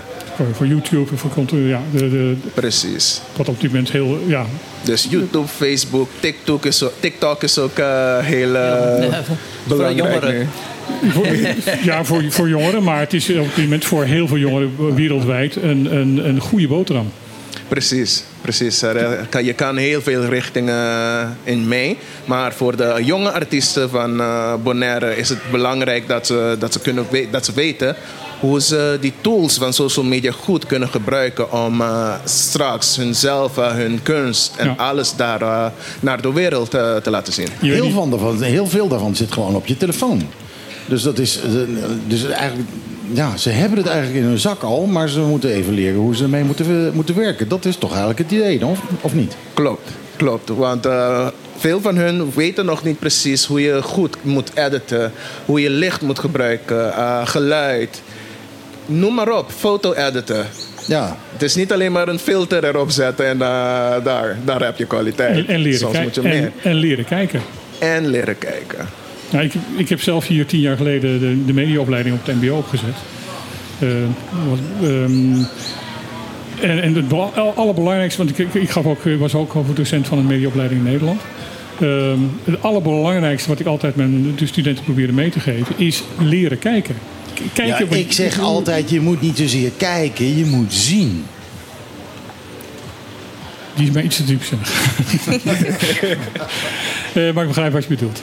Ehm, Maar jij bedoelt in de camera kijken? Of, Nee, of- of zien wat je ziet. Oh, zien wat je ziet. Oké. Bewust dus is wel zien. Op, eh, ja. Ja, je, je kan wel kijken, maar als je het niet ziet, dan zie je het niet. Ik heb, ik, ik heb als, als, als mooi voorbeeld van. ehm, we hadden een, eh, bij Utrecht, of in Amersfoort, waar, waar ik de opleiding had, hadden we een mooi dakterras. Eh, maar daar mocht je niet eh, als leerling zomaar op. Dus eh, op een paar studenten van mij, derdejaars, van mogen wij een shot over eh, ehm, eh, Amersfoort maken vanaf het dakterras? Prima, toestemming gevraagd, ik mee. En ik nam ook een paar eerstejaars mee. En het was eind van de middag. En die derdejaars keken om zich heen en zeiden van... Wauw, wat een mooi licht. En de eerstejaars hadden die van... Waar heb je het over? Toen dacht ik van... Dat hebben ze dus in twee jaar tijd geleerd. Om dat te herkennen. En daar dus te snappen wat, wat voor shot je moet maken. Ja. En dat is datgene wat jullie ze ook, ook gaat leren, denk ik. Ja, dat, eh, dat zit allemaal in het pakket dat ze eigenlijk gaan krijgen.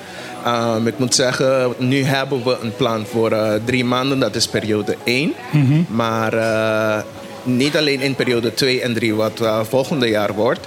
gaan we niet alleen meer eh, disciplines geven qua kunst... maar ook gaan we naar het volgende niveau... voor degene die al hun basis deze jaar heeft gekregen. Dus het is iets dat eh, hopelijk eh, langdurig wordt en zo groot wordt, net als eh kunstbenden in Nederland. Ik vind Gang die Arte trouwens leuker dan kunstbende. ik vind het leuk klinken. Klinkt beter, ja. Ja, het klinkt veel beter. Ehm, wat ik jou ga vragen. ehm, jullie zijn, zijn- ook met kids eh, zijn jullie bezig. Gaat dat nog door of, of is dat een afgesloten project? Nu gaan we even door met Ace Twins Club. Ja. Ace Kids Club gaat door in eind september. Gaan ze Mhm. weer beginnen.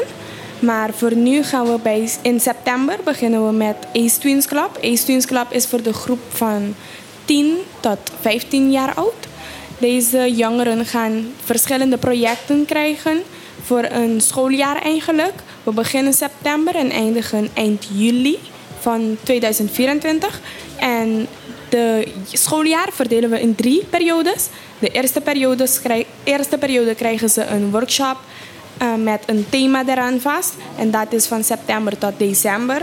En dan in januari beginnen we weer met een ander project. Die eindigt in april. En dan van mei tot juli een, weer een nieuwe project. En die is voor die eind, het eindpresentatie eigenlijk. Maar aan het einde van elke project krijgen ze een, de kans eigenlijk om hun, hun, hun ehm, creatie van, van die project even voor te stellen aan de publiek, hun ouders, zodat ze kunnen zien wat ze eigenlijk in die periode hebben geoefend, wat ze hebben geleerd.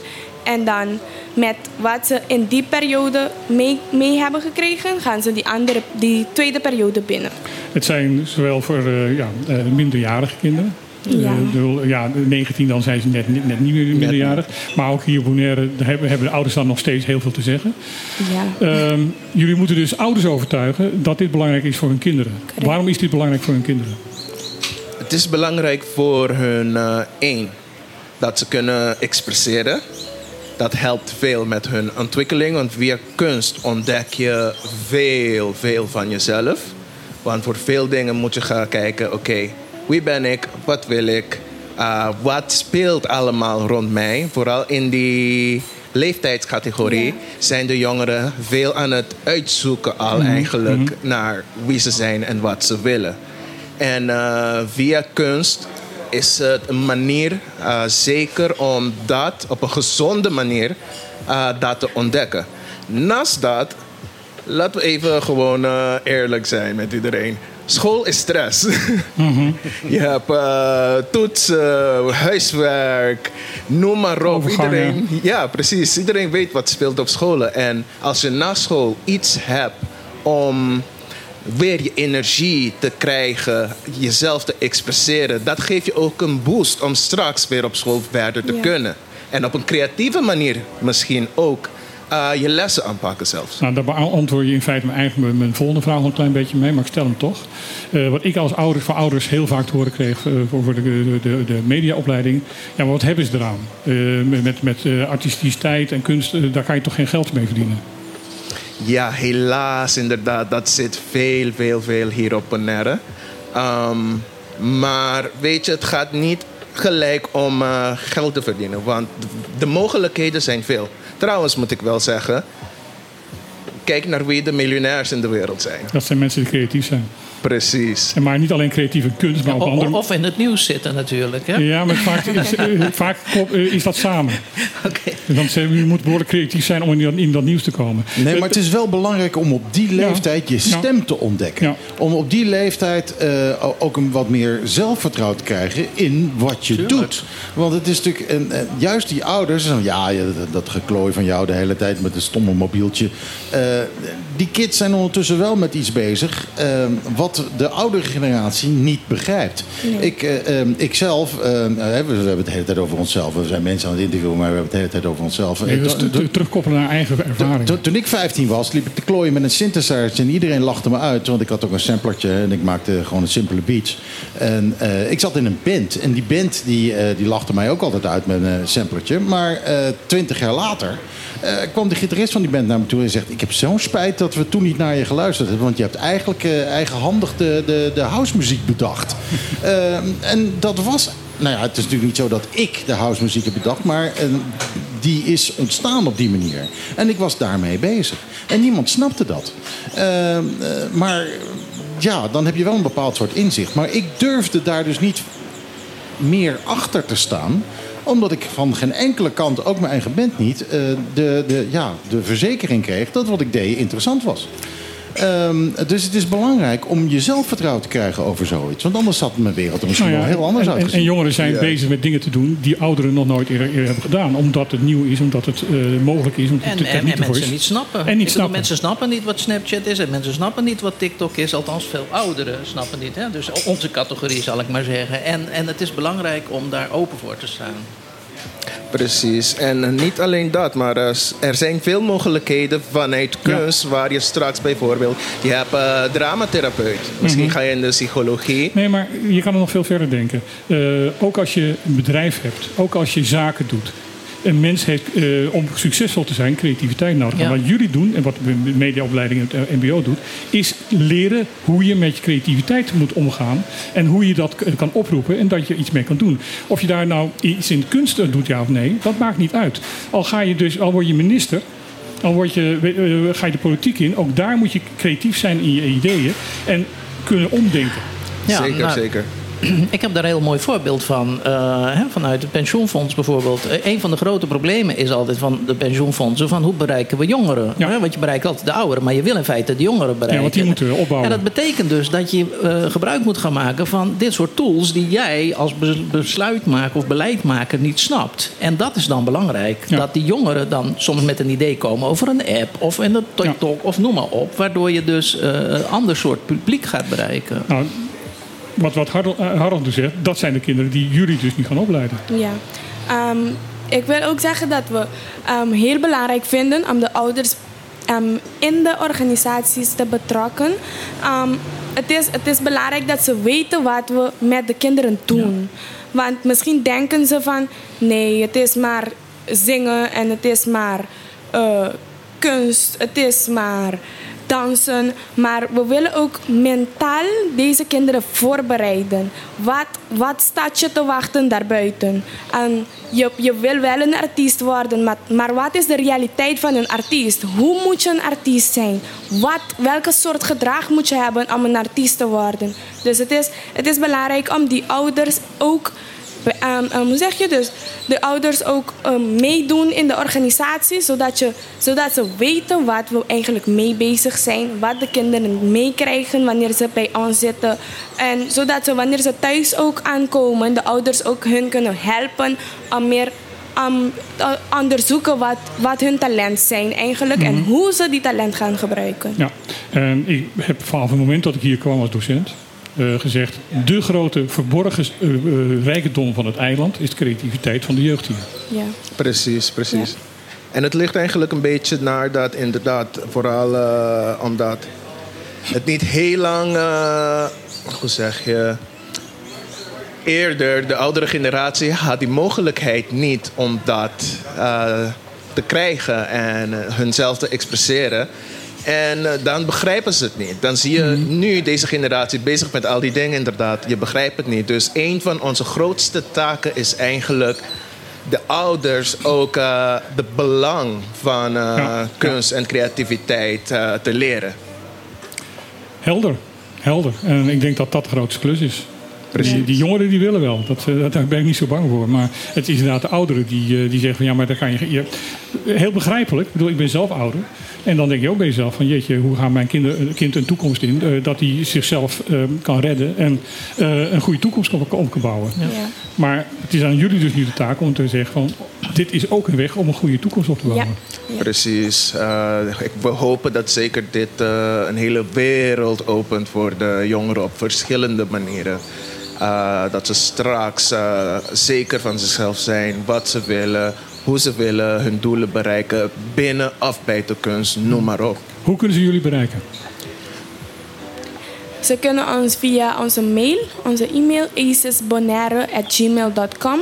Ze kunnen zich registreren voor beide projecten, Ace Twins Club en ook voor Gang di Arte. En meteen melden welke project ze mee willen doen, welke workshops ze willen krijgen. En dan sturen we een link en dan kunnen ze bij die link inschrijven. En ze kunnen ook via onze WhatsApp of een, uh, bellen via 790 0155 kunnen ze ons bellen en dan sturen we de link en dan schrijf je in. En eh, hou onze Facebook ook in de gaten. Ja. Dat wil ik net zeggen. Ja, ik neem aan eh, dat jullie ook op Facebook eh, aanwezig zijn. Dat Ja. is dan, eh, Op Facebook, op. Instagram, TikTok, Mhm. Snapchat. Dus nou, kan niet missen. Keus genoeg. Keuze genoeg. Je kan ons bereiken via al die kanalen. En eh zeg, zal zeggen, doe maar. Ik vind het papiamento accent zo mooi. hè. Als je, als je dan een woord als strawberry hebt, dan wordt een strawberry. En, en, en bij jullie TikTok. Echt, dat klinkt gewoon beter. Dan, Dan, dan dan- als ik jullie hoor praten, dan voel ik mezelf echt zo ongelooflijke stijve hark. Dat, ja, het, het swingt niet. nee. Hartstikke bedankt dat jullie waren. Wat wel swingt is eh Janelle Monet. Dit is Dance Apocalyptic. Dance apocalyptic, bands that make her dance apocalyptic now. Bands that make her dance apocalyptic. Bands that make her dance apocalyptic now. Chicken tastes like pork? You have triplets instead of twins? Does your food taste plastic? Ja, het was nog geen, eh, het was geen hit in zijn tijd. eh, tien jaar geleden volgens mij. Eh, Dance Apocalyptic van Janelle Monet. Eh, de dame is wel nog hartstikke hot als actrice en, en als, als zangeres. Eh, eh, Harald eh, wijst iets aan als onderwerp. Wat, eh, wat, waar wil je het over hebben? Nou, dat vond ik wel een interessante. vooral omdat ik daar beroepsmatig mee bezig ben. Dat eh, M21 eh, die vindt dat er eigenlijk meer lokale mensen op sleutelposities eh, benoemd eh, moeten worden.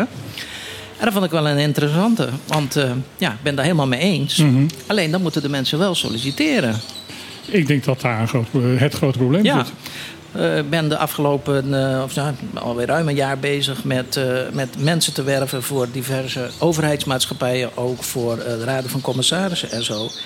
Ehm, en dan ja, moet, ik toch, moet mij toch van het hart dat het af en toe tegenvalt eh, wie er solliciteert. En, Maar is, het, is de cap- capabiliteit er wel aanwezig Hmm. dan?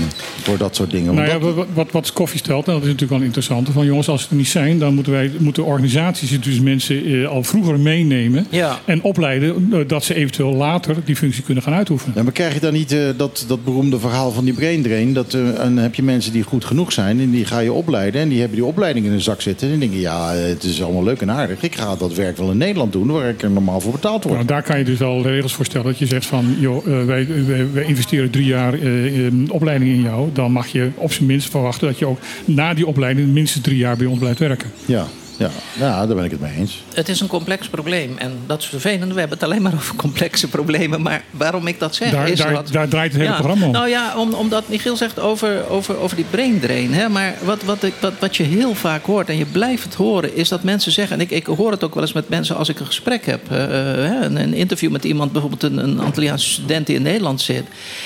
En dan krijg je ver- verhalen hoe ontzettend moeilijk het is om terug te komen naar het eiland. En hoe weinig steun je daarbij ondervindt. Dus mensen die echt goede opleiding hebben en dan op een gegeven moment ja, iets, iets willen op het eiland. Eh, heel moeilijk. Eh, mensen solliciteren, krijgen nooit meer wat te horen. Vinden dat de overheid daar ook niet echt heel actief in is om mensen aan te trekken. Eh, dus dus, Nou, dus heb- heb dat ik terugkomen is moeilijk. Nou heb ik het gevoel dat daar wel een, iets in aan het veranderen is. Ik bedoel, Top heeft daar natuurlijk ook Ja. een heleboel aan gedaan. Ja. Het, het, het talentontwikkelingsprogramma. Zeker. Er- er- Je ziet, je ziet zeker wel een, een, een verschuiving wat dat betreft. Maar ik, het, het is nog steeds toch vanuit de individuele ervaring van de mensen te zeggen van ik vind het heel moeilijk. Er zijn ook mensen die komen op eigen houtje terug en vallen dan een heel groot gat. Want bij een heleboel bedrijven komen ze niet binnen. Want dan vinden ze mensen te hoog opgeleid als mensen HBO of een eh, universitair diploma of, hebben. Of mensen die het aan moeten nemen zijn bang voor hun eigen baan. Ja, en, en dan heb je dat het eh, heel moeilijk is om binnen de overheid binnen te komen. Of althans moeilijk, maar dat het heel lang duurt. Hè. En dan zeggen mensen van ja, dan ben ik hier. Ik bedoel, na vier, vijf maanden heb ik nog steeds geen baan. En wat ga ik dan doen?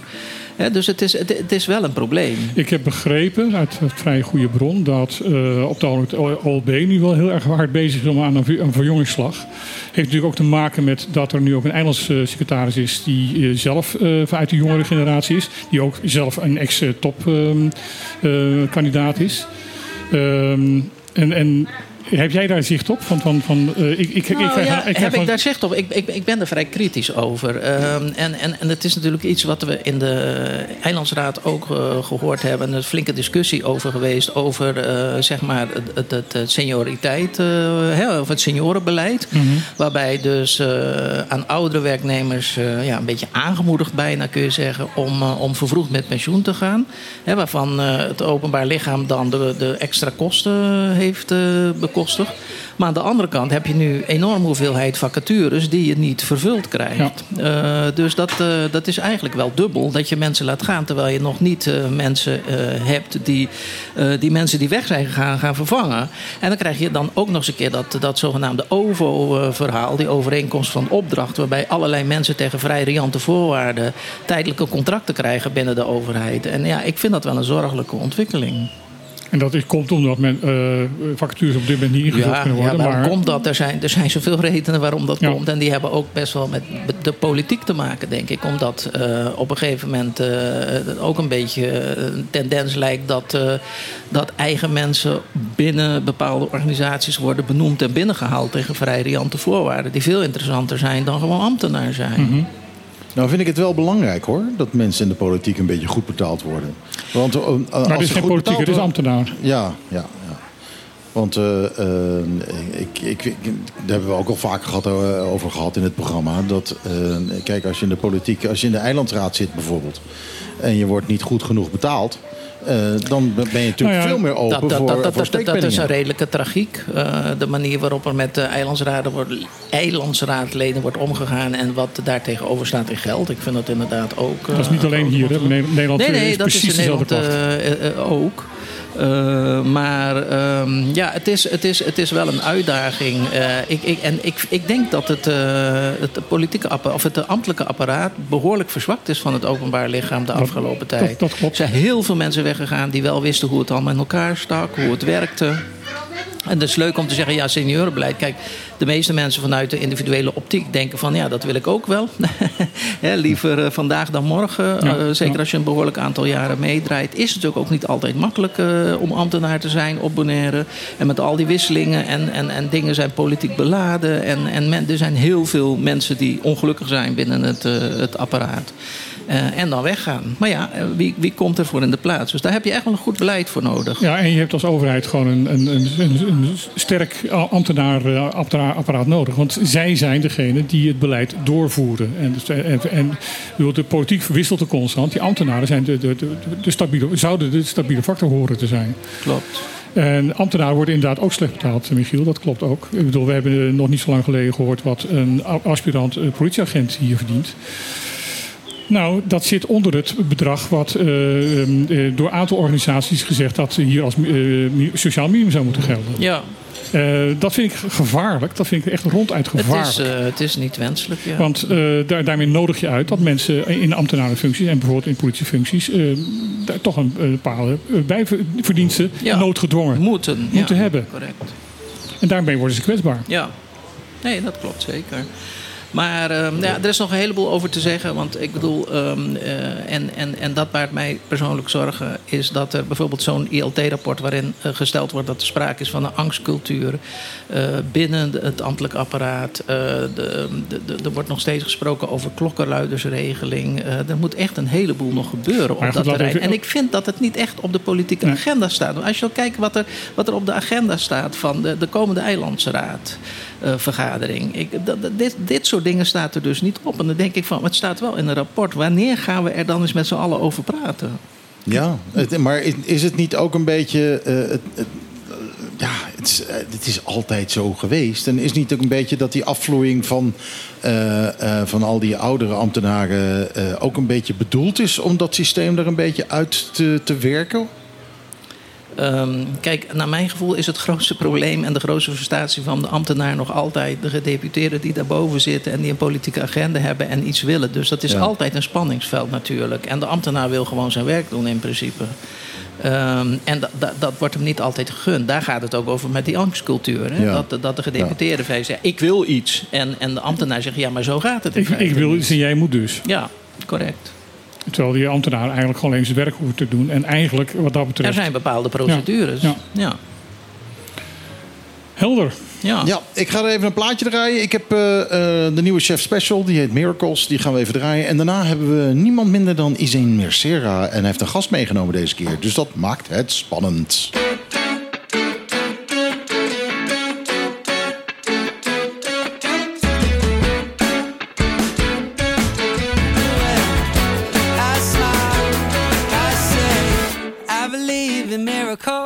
Like I was here before, but it's really the first time.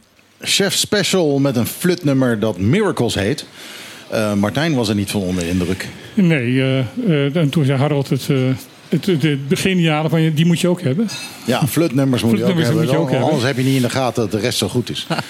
Aan tafel is aangeschoven Izeen Marcera van eh Magazine Die Rij. Die zit hier elke maand om te vertellen wat er in uh, gebeurt. En eh, meestal neemt hij een leguaan mee. Of een, of een geit, of een giftige slang. Of een krokodil. Maar deze keer heeft hij een gast meegenomen. Hi Izeen. Oké. Hallo, goedemiddag. Hij is helemaal sprakeloos. Dat ja. had ik- Hij moet er dat even had over nadenken. niet verwacht. Dat, eh, dat je toch Sherin gaat vergelijken met een krokodil of een slang of zoiets. Nee, nee, helemaal niet. Vooral, Ja. vooral giftig. Dat, eh, Ja, Ik- ja, ik- ik ja, zet dat er tegenover. ik ook van een beetje. Ik, ik zet er tegenover. Gewoonlijk heb je een giftige krokodil. Maar nu Oh, heb je uh, Sharin Loze bij je. eh. Ja, precies. Maar waarom? Ja, kijk, het is in feite zoals je weet. ehm, elke laatste zaterdag van de maand, zoals je al had aangegeven, dan hebben we die Nochelee, dan hebben we een thema, staan we bij stil. En dan zijn er natuurlijk meerdere mensen bij betrokken. En dit keer, een van de trekkers hierbij is eh Sharin Loza.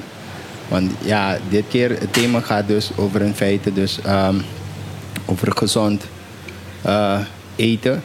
En eh, ja, gezond, eigenlijk is het planten om gezond te eten. Traditioneel gezond leven. Ja, nou, het is, het is eigenlijk, de, het, he- het heeft een hele hippe naam. Het heet Eet wat de Kunuku produceert.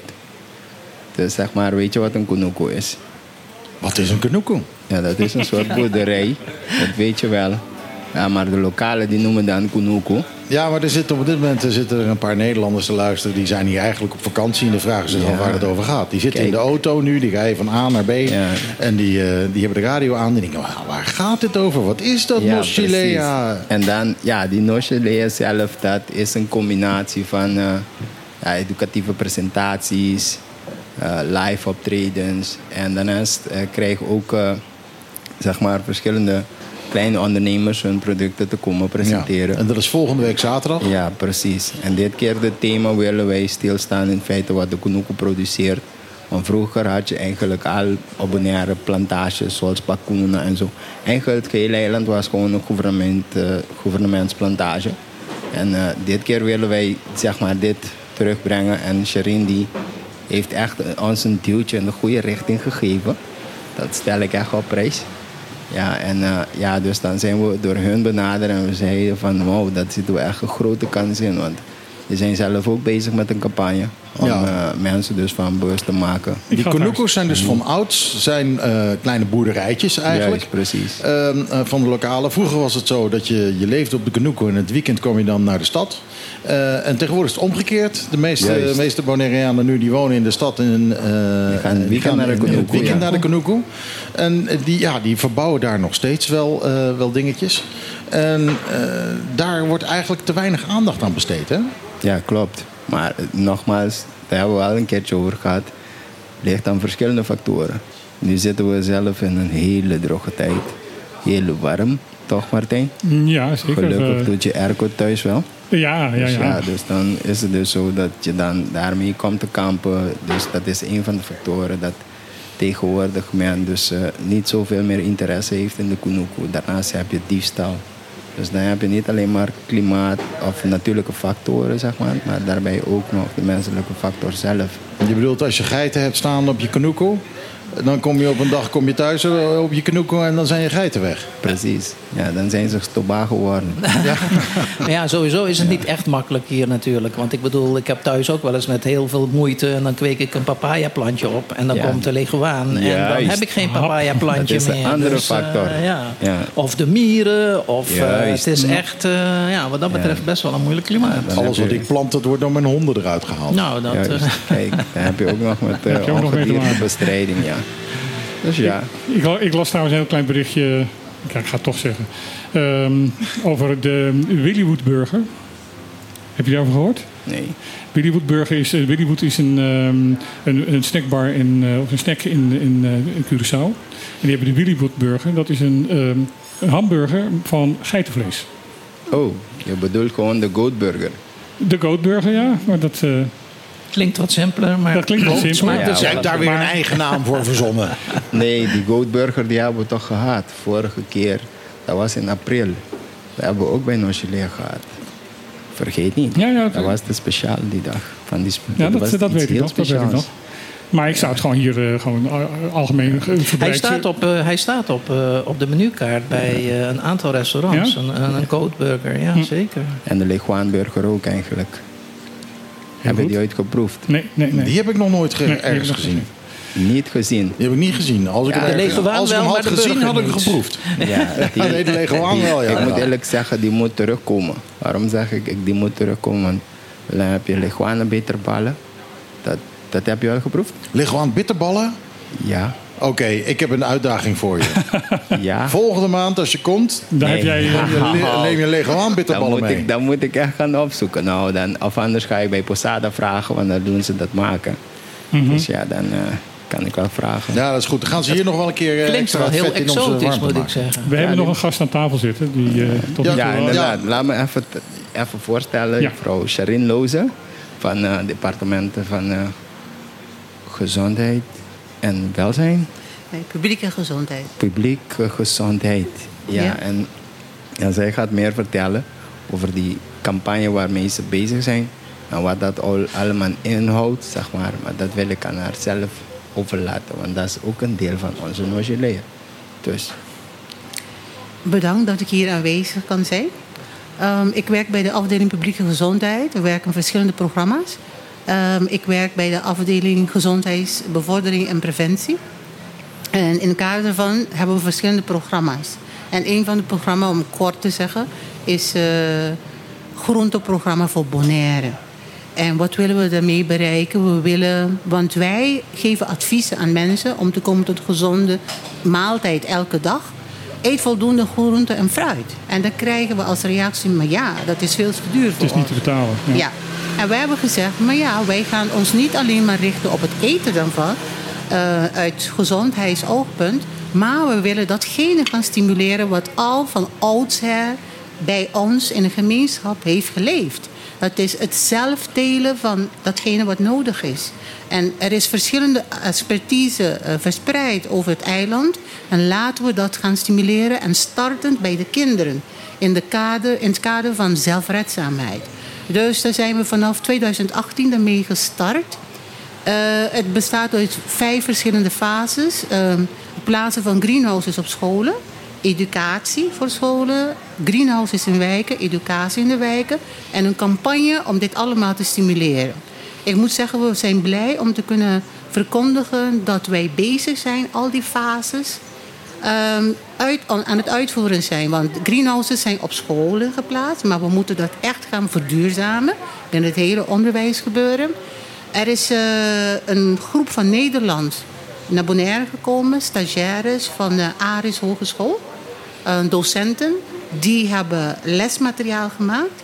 Um, greenhouses voor wijken, daar gaan we starten in Rincon met een pilot en mogelijk Terracora en ook op LVV als kenniscentrum. En educatie uh, daarbij wordt ook verzorgd door die hogeschool, naderhand. En de campagne daaromheen, die is al gaande een paar jaren. En da daar gaat het over, uh, komende zaterdag, Simbrawe, Pakosi Chamayang. Je kunt het op twee manieren opvatten. Uh, ja, als we iets willen oosten, moeten we gaan zaaien. Ja. Dus zaaien vanaf nu en kijken wat we gaan oosten.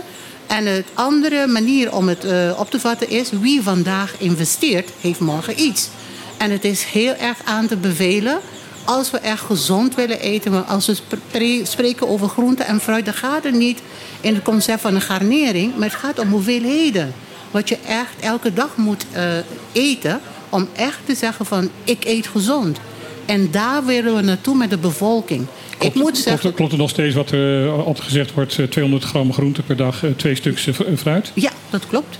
En dan moeten we kunnen bereiken. En Ja, we hebben verschillende keren verkondigd. Het, het is onmogelijk dat zulke componenten die zo belangrijk zijn voor onze gezondheid, dat die te duur zijn. Dus daarom richten we ons ontzettend op het weer eh, naar voren halen van het zelf telen. En we, we, we richten ons niet, want kijk, publieke gezondheid, het is niet onze core business, het planten. Het is meer van een andere afdeling, LVV. Maar we hebben gezegd, wij zijn degene die naar voren komen met advies 200 gram groente per dag. En mensen zeggen, ja, waar halen we het vandaan? Dus laten we gaan inspelen op de expertise wat al leefde. Laten we samen gaan planten. Om naderhand dit zelf te hebben. Wat ik ook jammer vind daaraan, moet ik heel eerlijk zeggen. Ik, eh, ik kwam laatst in de supermarkt en eh, ik zag een eh, lokale groente die nou, hier lokaal heel erg populair is. Hè, de komkommer eh chicky. Mhm. Eh, maar toen dacht ik van ja, dan heb ik ook zoutvlees nodig. En ik moet je zeggen, ik ben in vijf supermarkten geweest. En pas in de zesde supermarkt kon ik zoutvlees vinden. Dus je merkt ook sowieso dat eh, hè, met al die internationalisering eh, je- je- ook het aanbod anders wordt. Dus bepaalde lokale groenten vind je niet meer, Ja. die je vroeger Ja. wel Mhm. vond. Maar ook de producten die erbij horen om het te kunnen klaarmaken, vind je niet altijd meer. Dus ik vind het wat dat betreft een heel interessant onderwerp. Omdat ik Ja. denk, er zijn zoveel dingen die, die er wel zijn en waren. Jambo, eh, Ja. eh, heerlijke groenten, eh, en gezond ook. Ehm, maar mensen, eh, en met, dat, dat is wel een van de consequenties, vind ik, van al die mensen die op het eiland zijn komen wonen. Ehm, wa- waardoor ook gebruiken en gewoonten verloren gaan. Ja, maar ik vind het heel makkelijk om, eh, om die mensen de schuld te geven. Het gaat niet om de schuld geven, want maar het, het- het het is zijn de lokalen die het niet meer eh, doen. ja. Kijk, vroeger werd eh, die komkommer chiki werd gewoon aan, aan, aan, de, aan de banks van, van, een, van een tankie verbouwd. Maar als ik tegenwoordig tankies zie, ik zie nooit komkommerplanten meer als ik daar omheen kijk. Dus, eh, dus het is ook dat de lokalen dat niet meer doen. Het is een verschillende factoren. Dus zeg maar, het is een combinatie van buitenaf, maar ook zeg maar, van binnen. Waarom? Want eh, je krijgt dan te maken met ontwikkelingen, waardoor zeg maar, die ook stimuleren dat sommige dingen goedkoper kunnen zijn. Maar ja, natuurlijk heb je ook te maken met klimaatverandering. Dus vroeger was men meer gewend aan de zon en daar had je men, men meer voor over. Tegenwoordig heb je dat niet meer. Dus zeg maar, het is een kwestie van mentaliteit. Maar van buitenaf ook, want soms krijg je dan te maken met mensen die zeg maar, ehm, ja, wanneer ze huizen moeten verbouwen. Sommige plekken hier op Bonaire zelf. Ik ging daar naartoe om, eh, om dat kruiden zeg maar, in het wild te plukken. Maar omdat ze nu daar huizen hebben gebouwd, kwam ik, ja, er ik één. Kwam ik, kan ik daar niet komen. En wat ik vroeger daar vond, tref ik nu niet meer daar. Ja.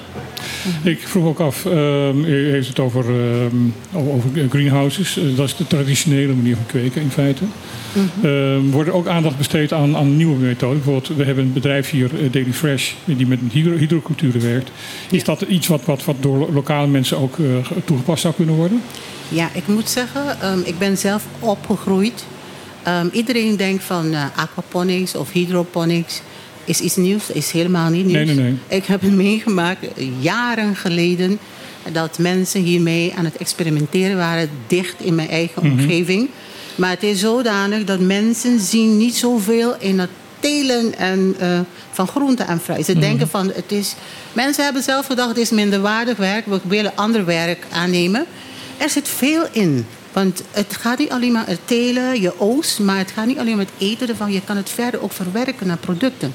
Je kunt een heleboel doen, maar het moet ergens structureel neergezet worden om daarmee aan de gang te gaan. En waarmee wij bezig zijn nu, van wij willen de mensen daarop eh, richten van kijk om je heen. In de omgeving groeit er ontzettend veel, zoals jullie allemaal zeiden, die jambo. Als het regent heb je overal postelein, heb je overal kalaloo, dat is klaroen. Mhm. Hartstikke gezond, maar wie gebruikt dat? Ja. Er Wie, groeit wie hier herkent het nog? ja, en er groeit hier een boom, een moringa-boom. In Mhm. Aziatische landen wordt het echt aangeraden omdat het zo voedzaam is. Mhm. En wat hebben we gedacht? We hebben gezegd, we gaan heel creatief, op een heel creatieve manier... al bestaande recepten bij elkaar vergaren... om nadruk te leggen op groenten die hier inheems zijn, laten we zeggen. En hoe kun je afstappen van de traditionele manier van bereiden... om attractiever te maken voor alle leeftijdsgroepen. Verwerken tot snacks of andere recepten. En dat hebben we dan gebundeld in een boek. Die dan bijna klaar is. Die, moet, eh, die wordt dan in september, hoop ik, eh, geleverd. gaan we ook lanceren. Maar in de tussentijd gaan we leuk, hè? dit eh, propageren. Ja. En Is, is niet mogelijk om de, de, de huidige eh, waarnemend gezaghebber... die heeft aangekondigd dat het eind van dit jaar geen eh, waarnemend gezaghebber wil zijn... omdat hij dan weer eh, naar de Konuku wil... en gewoon zijn- zijn- zijn- zijn passie als Konukero... om die publicitair daarbij te betrekken? Ik moet je zeggen, hij is een van de personen die in de werkgroep Groen zitten. Oké. die, waarmee we di- eh, dit allemaal zijn begonnen vanaf Hm. 2018. Met de Hij is wel een drijvende kracht wat dat betreft. Ja, hij is heel geïnteresseerd hierin. Het is een hobby ook voor hem. Mhm. Dus, eh, passie helemaal. Ja. ja, er zitten nog meer mensen met expertise hier op Bonaire in die groep. Zoals Danielo en ehm, Christian, Helene Quarte. Ze waren ook vanaf het begin bezig. En nu met de lesprogramma's Mhm. is eh Helene Quarte ook bij betrokken. En Sherwin Pouillet, ook een andere Hoe, expert. hoe reageren scholen erop? Want het wat, wat, u ook zegt, eh, het moet bij de school beginnen. Eh, daar Ja. moet de, de, weer de traditie en, en, de, en de liefde voor, voor dit werk Ja. eh, weer, weer gekweekt worden. Ja. Niet alleen groenten moeten gekweekt worden, ook de interesse. Ja, Ehm, het is zo, bij scholen gaat het stapsgewijs, want natuurlijk hun core business is onderwijs. En wij praten van integratie van gezondheid en onderwijs.